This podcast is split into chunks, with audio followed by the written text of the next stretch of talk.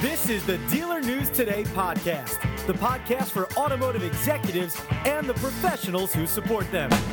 Hey, and welcome, welcome, welcome to season three. You made it of DNT from the Dealer News Today headquarters.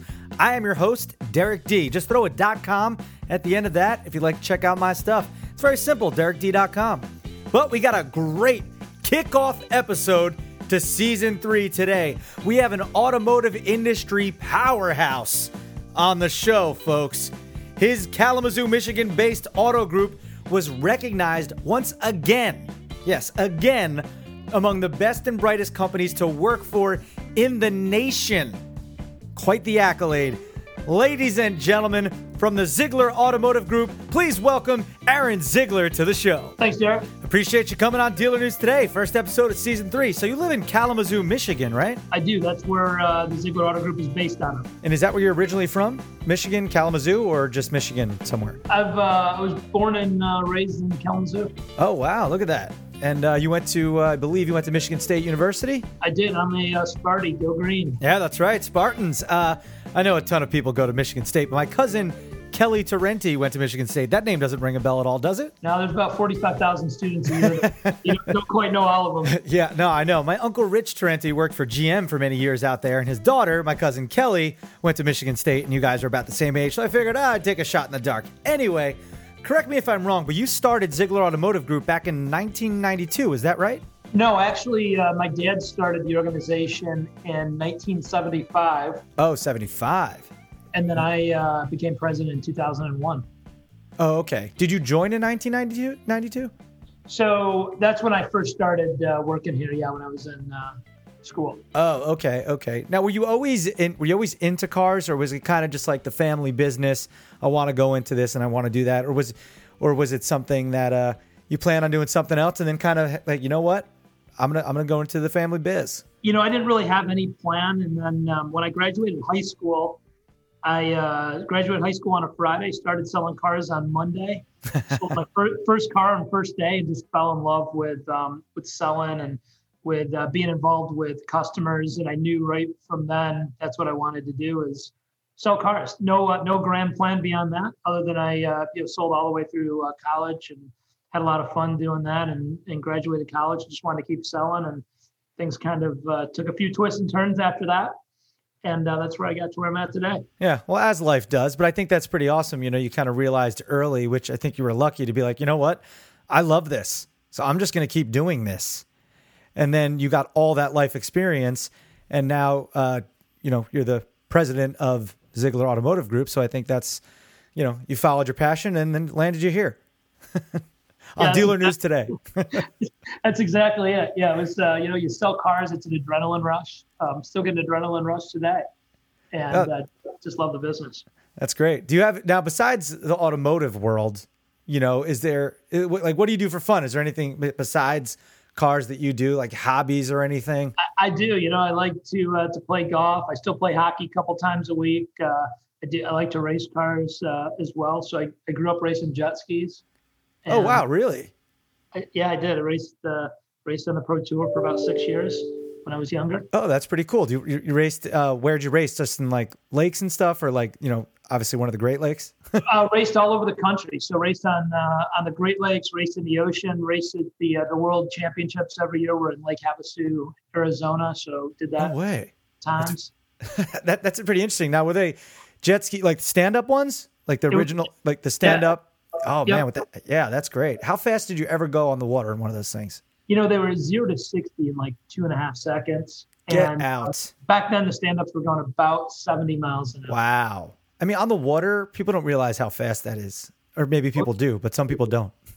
when you fall at seventy miles an hour, it hurts. Yeah. Did you ever have any like big injuries or anything? Oh yeah, I, I uh, had a lot of injuries. I broke my jaw in three spots at one point, tore the ligaments in my ankle, um, all kinds of different uh, crazy stuff. Wow. And that's with a helmet on, I'm assuming. Correct. Yeah, for sure. wow. That's really cool. Jet ski racing. You know, you don't think about that that often. But, uh, and then you said you like to, you know, race cars as well every I now do. and then? Yep. Yep. Love, uh, love all forms of uh, racing. Love to, love to drive. What kind of, uh, what do you, do you, I'm sure, do you own a sports car? What kind of sports car do you have? What do you like to, uh, what do you like to uh, drive?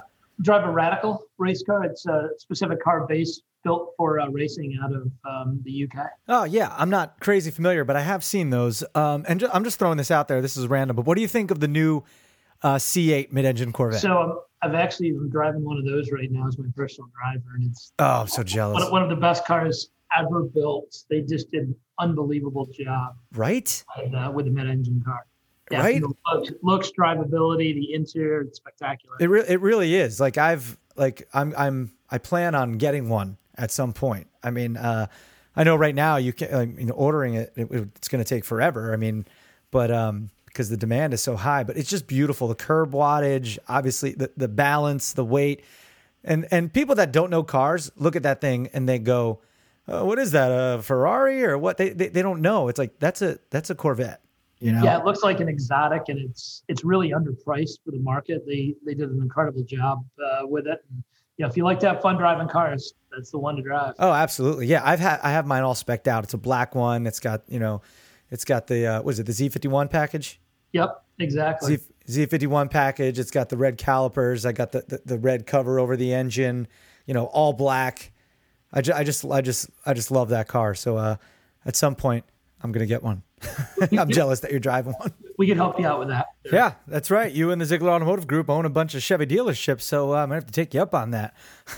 All right, uh, let's get into some questions. Obviously, because of what happened with COVID, you know, it sucks, but we could all agree it's a big negative. But there is positives you could take out of those negatives. You know what I mean? So, what are some of the positives you and the Ziegler Automotive Group experienced as a result of the pandemic? You know, we um, actually learned a lot from the 08 recession and the um, the terrorist attacks in 9/11, and how to kind of operate in a crisis, so to speak.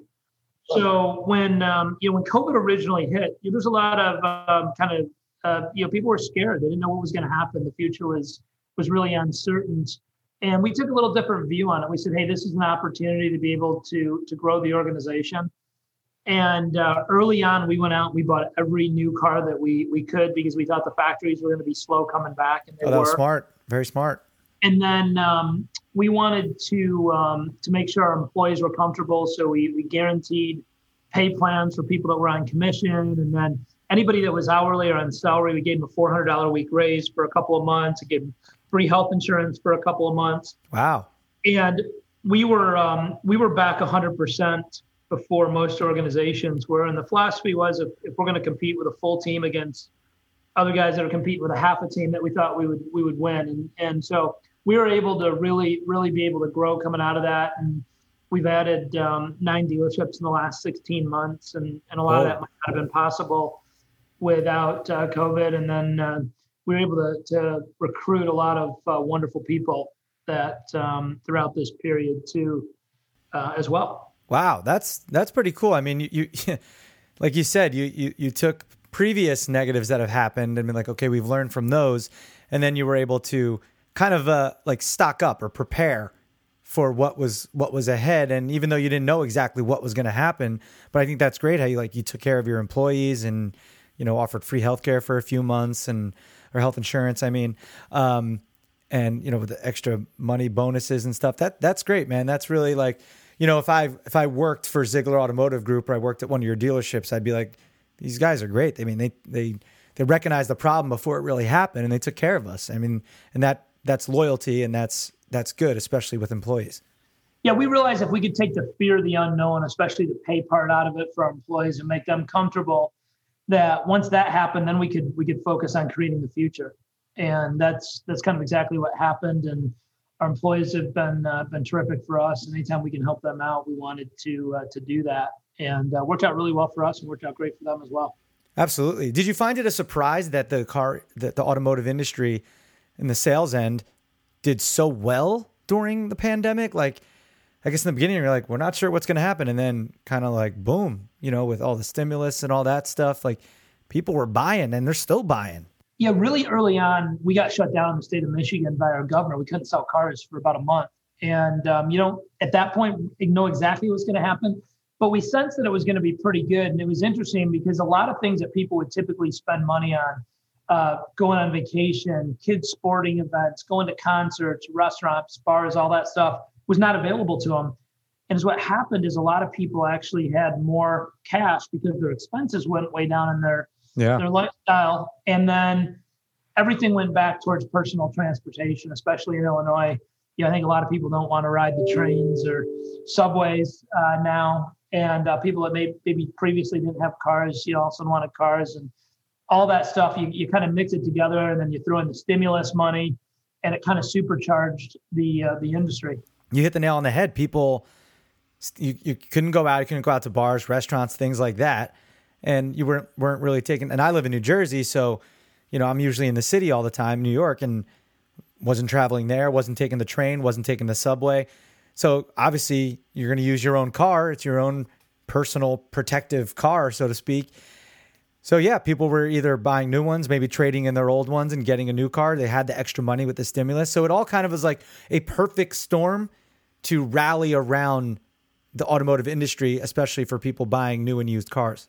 Yeah, people also had time on their hands too. So things Yeah, you had a lot of time. Their time.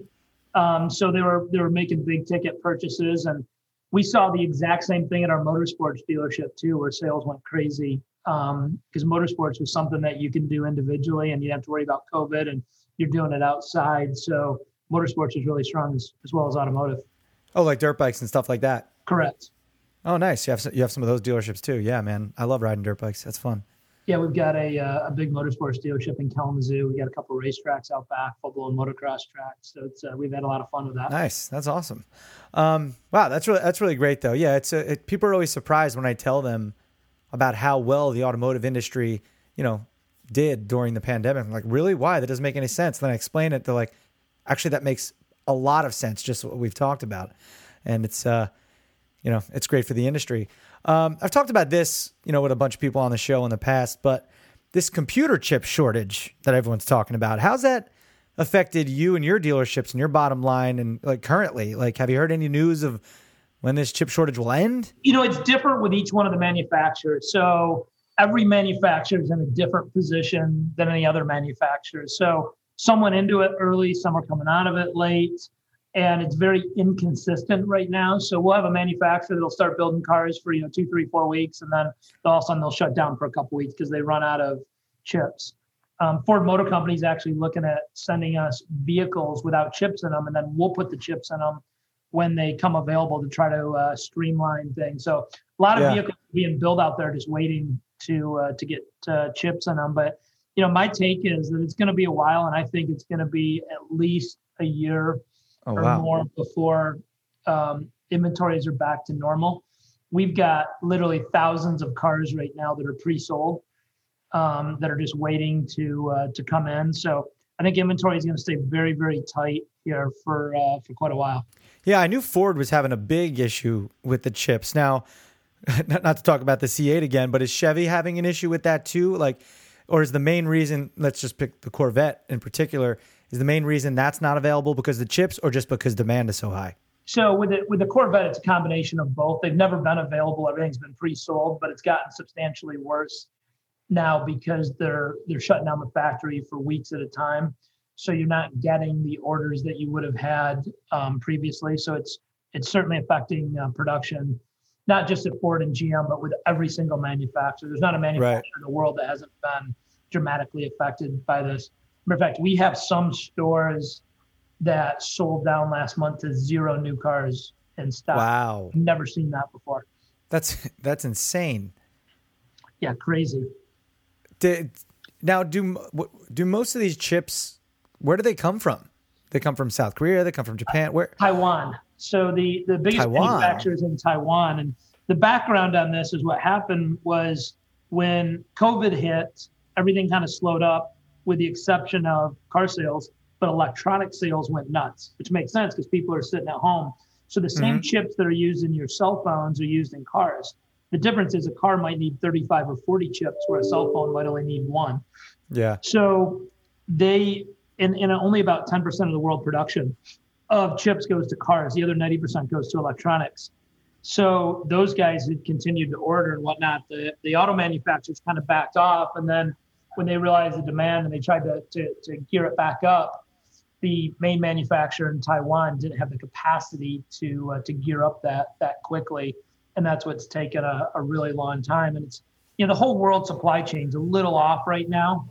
Mm. The retail is back, but you've got to get the supply chain and everything else back. So it doesn't matter if it's watches or boats or RVs or whatever else out there. Just everything has been slow to come back on the supply chain side of things.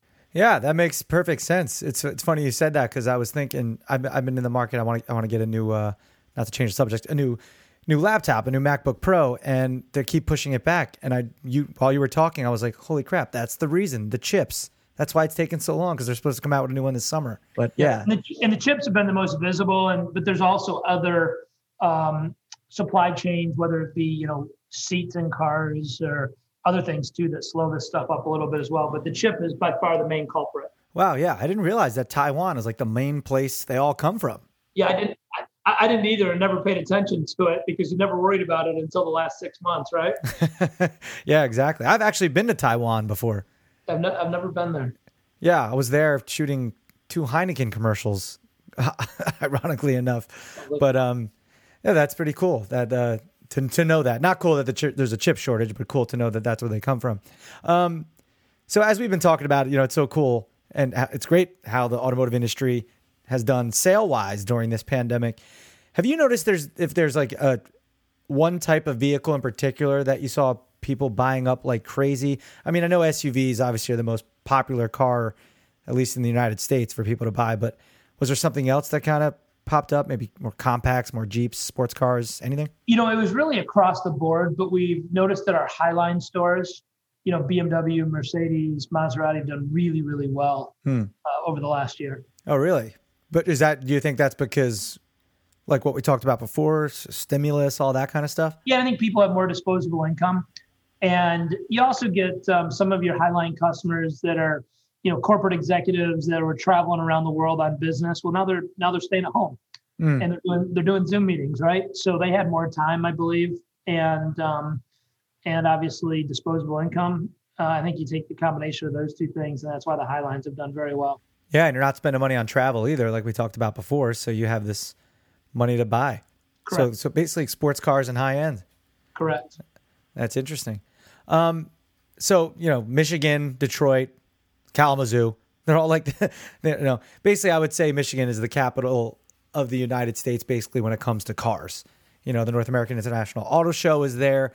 What's been the vibe there during all of this? Like, are are I know we talked about a little bit, but are besides the chip stuff, I think is, is business getting back to normal or as usual?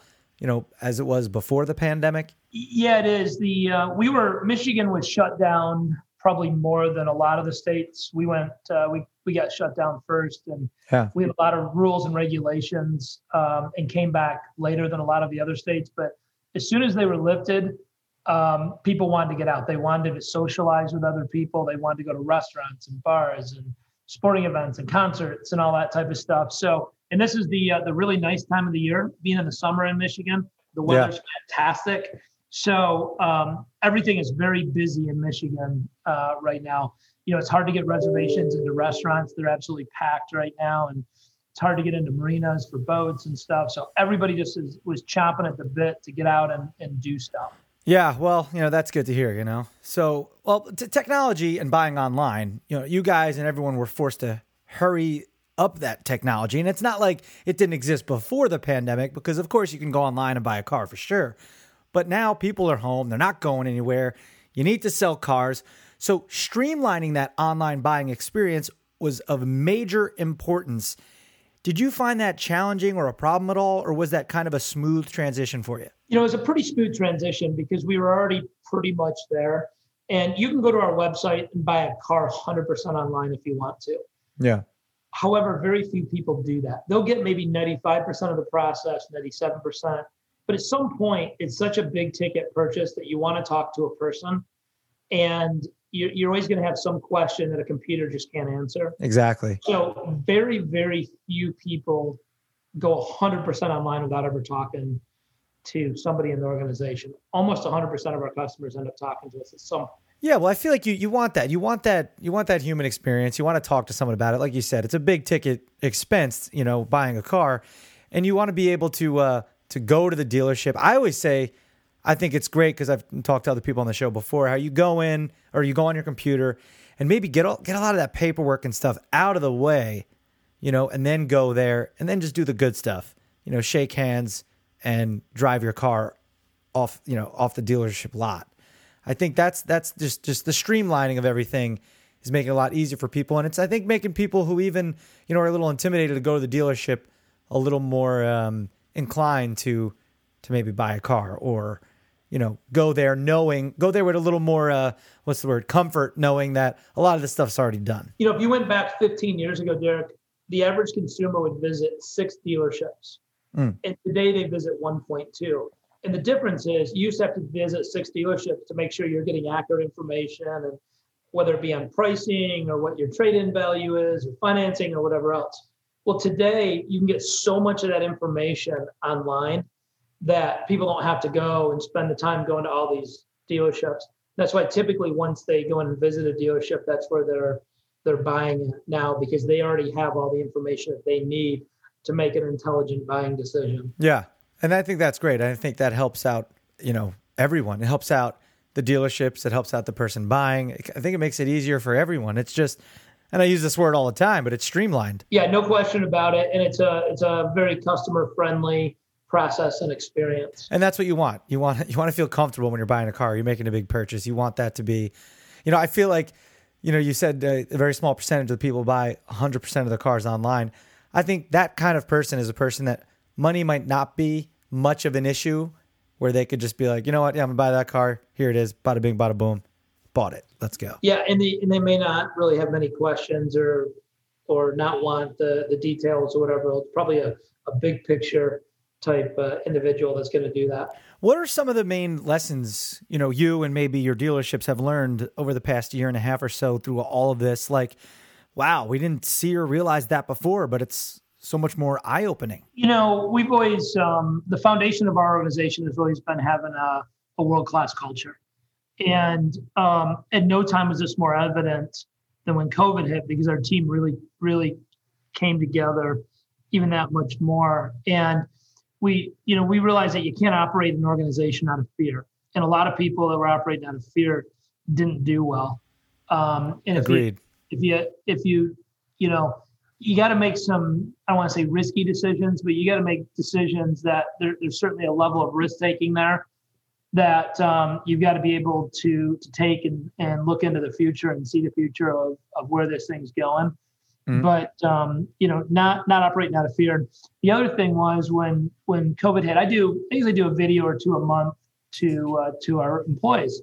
Once covid hit the the information was changing so fast and we're operating in different states and they had different um, rules that um, literally in the morning you'd have one set of rules in the afternoon you'd have another set of rules i was getting to the point where i was doing two to three videos a day communicating to our employees so that communication piece was really key in, Right. uh, in keeping everybody calm because there's a lot of disinformation out there in the world news media and on the internet everybody seems to have an angle Yeah. super negative and trying to scare the heck out of people. So um, with us being able to com- communicate back and forth nonstop with our employees, I think was a was a really valuable lesson that we we learned, and they they really liked that. It kind of kept everybody calm and everybody on the same page, and allowed us to come out of this thing um, stronger than we went into it. Oh hell yeah, man! I agree with you. I think that's that's key. Obviously, in anything, I think communication is key and honest. You know, and uh, uh, you know, like you said, it was for your employees and everyone. It was probably comforting to them to hear from you. You know, uh, you know what was going on and everything like that. So there was a comfort level, and also it's just communication, which that helped a lot. So that so good on you for doing that for your company and your employees, man. That's that's uh, that's very admirable, especially like taking the time, like you said, do those videos and stuff for them. And that's I'm sure, you know, they really did appreciate that. Yeah, it um, it, it allowed them to get accurate information from us versus inaccurate information from other things uh, and other sources, and that was something that um, as COVID kind of waned a little bit, we continued to to do to this day. Yeah, well, good on you for that, man. You know, it seems like there's so many, not seems like there is so many negative things in the media and stuff. So it's good to hear that you want to avoid that and keep a good positive line of communication open with your dealerships and employees. It's just good stuff, man. Um, Aaron, anything else you'd like to say before we get going? You know, no, uh, you know, appreciate your time. It's a uh, it's an interesting time in the world, but um, you know, business is is strong right now, and we've um, as you can't get new cars right now, we've really focused on um, used cars. So our sales are still at a very high level. It's just the mix has changed right now, mm. where we used to be maybe one new to one used. Now we're like four used to one new. Wow. Um, that's kind of what the market has uh, has given us. So we've had to pivot a little bit there, but um, that's really helped to uh, to keep us strong. And as our new car inventories are lower than they've ever been, our used car inventory is higher than it's ever been uh, as well. So we'll continue to stay aggressive buying used cars out there, and that'll get us through until the new cars come back. Yeah, for sure. Geez, maybe I should sell my car and get a lot more for it. uh, you never know. But hey, Aaron, appreciate you coming on the show. Any chance you're going to jump on a jet ski and go for a ride later? no, I'm, uh, I'm in my office uh, working today. Got a series of uh, meetings. We just did some new acquisitions uh, this last week, uh, we uh, we bought four new stores in Wisconsin. So uh, we've been working on integrating their teams with uh, with our teams, and we're off to a, a, great start there. All right, yeah, sounds it. Well, congrats on buying those new dealerships. And I know I just mentioned the jet ski before, but I'm just curious: do you ever jump on the jet skis anymore? Oh yeah, yeah. Oh right on. I, I, go, I go out with my kids on a fairly regular basis. Oh nice, yeah, and a fun dad as well. That's what's up. And uh, hey, this was a fun interview, Aaron. Appreciate you coming on Dealer News today, man. Good stuff. Thanks, Jared. Talk to you later. Sounds good. That was Aaron Ziegler from Ziegler Automotive Group, based out in Kalamazoo, Michigan. You can check them out at www.ziegler.com. That's Z E I G L E R.com. Thanks for listening, everybody. I'm Derek D. Again, you can head to derekd.com for all my stuff. Until next time, this is Dealer News Today. Bye, everybody.